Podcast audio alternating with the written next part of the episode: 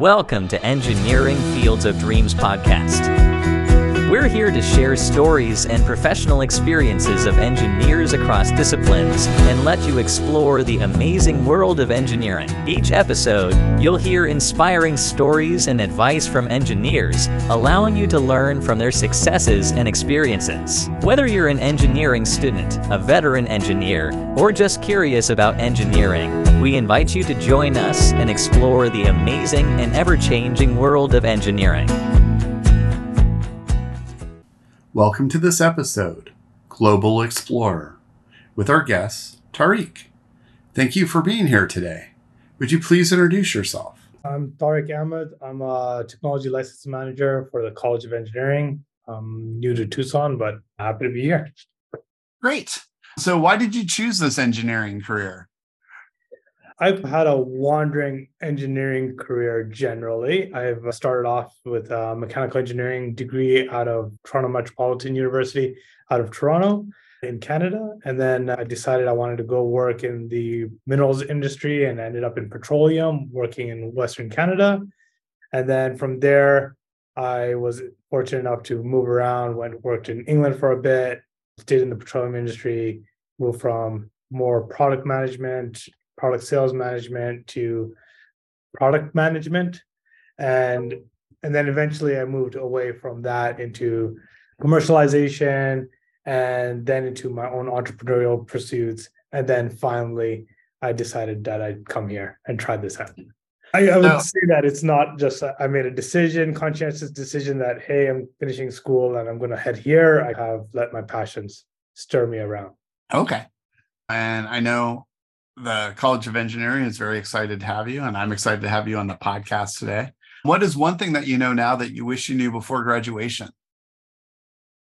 There, I think the biggest thing that I learned is that the world is a really big space.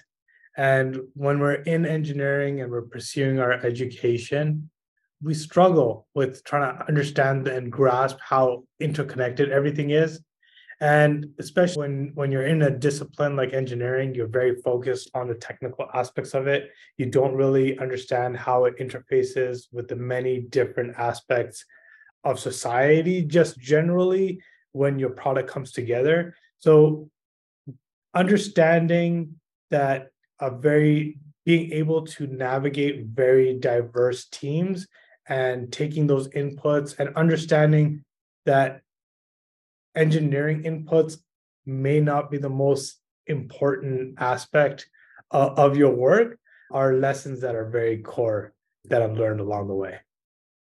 And you mentioned earlier in your answer how you transitioned like from the engineering side to more of the business side.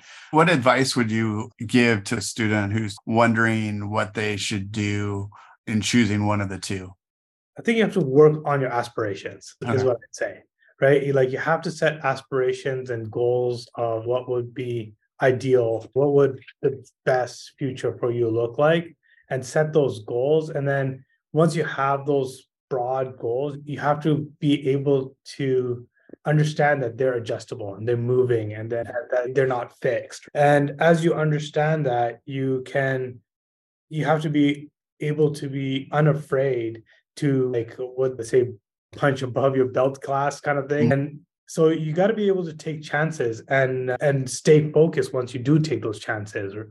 I, th- I think those are profound things. I think people want to just get started, but they're sometimes afraid to chase their dreams or dream big. Yeah, and I liked how you put in your answer about adaptability. Sometimes I think undergrads have like this idea of the dream job and then they might even get really close to it and realize this really isn't what I'm interested in anymore. And they feel some regret about walking away from what they thought was their dream job. Um, so I like how in your answer you talked about adapting and adjusting and recalibrating your dreams too is important.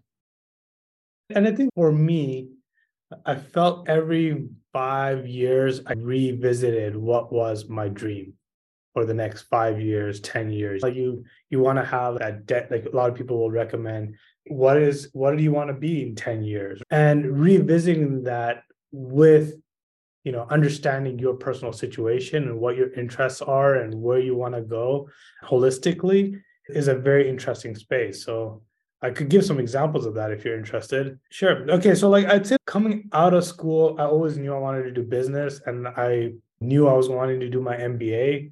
But before I pursued an MBA, I went through a master's in petroleum certificate program. I went through a master's in technology commercialization program. I lived in three different continents during that time.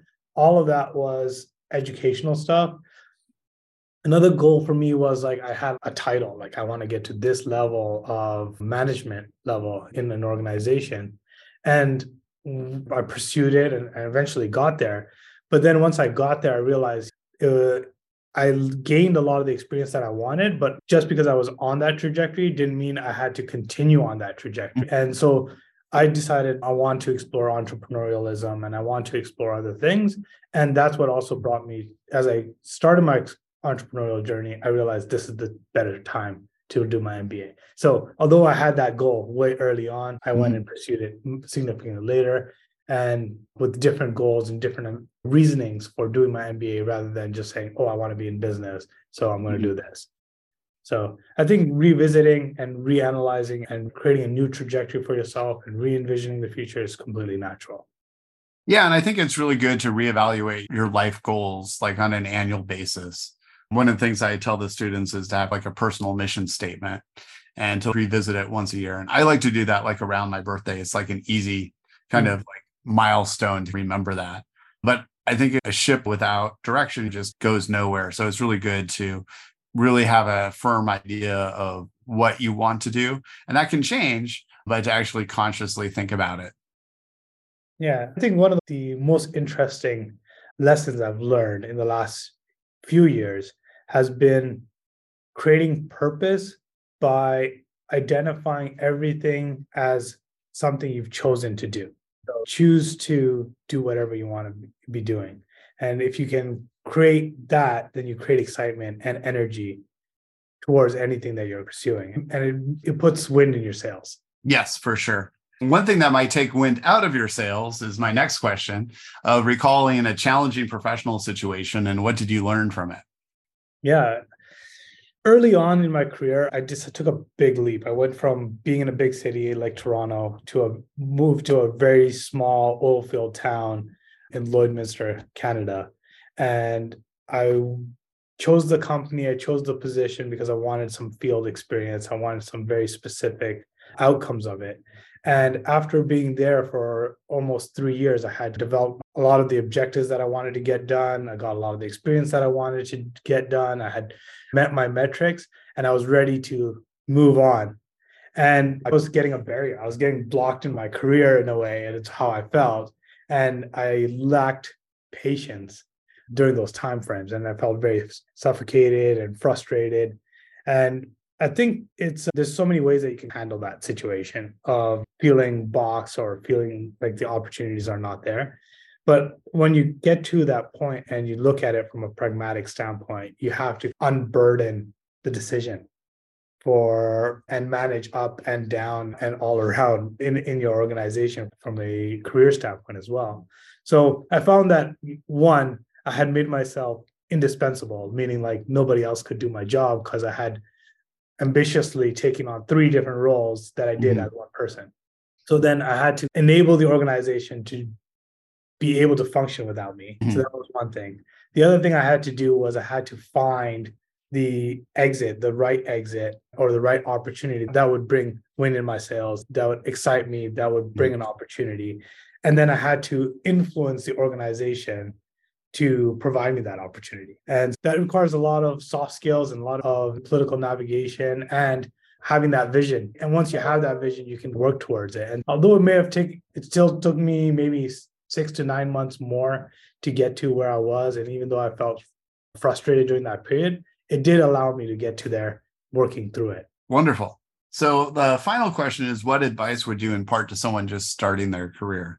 I think for people starting their career, the most important thing is make sure you're happy where you are. I think a lot of people I've seen jump into their career and are unhappy. They didn't find what they wanted to, or they jumped into a toxic culture or whatever. And don't be afraid to change. right? I think the hardest thing I ever did was leave my first job.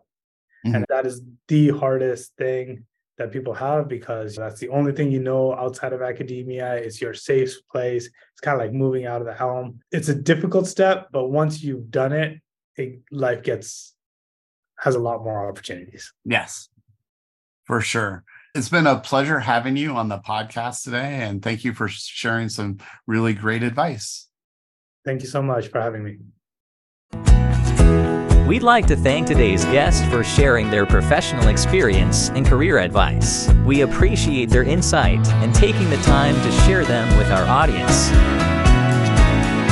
You, the listener, thank you for joining us on this journey and exploring the ever evolving world of engineering. We hope we've inspired you to pursue your dreams and ambitions. Let us know if there are topics or fields you'd like to hear more about. Until next time, we wish you the best of luck on your engineering journey.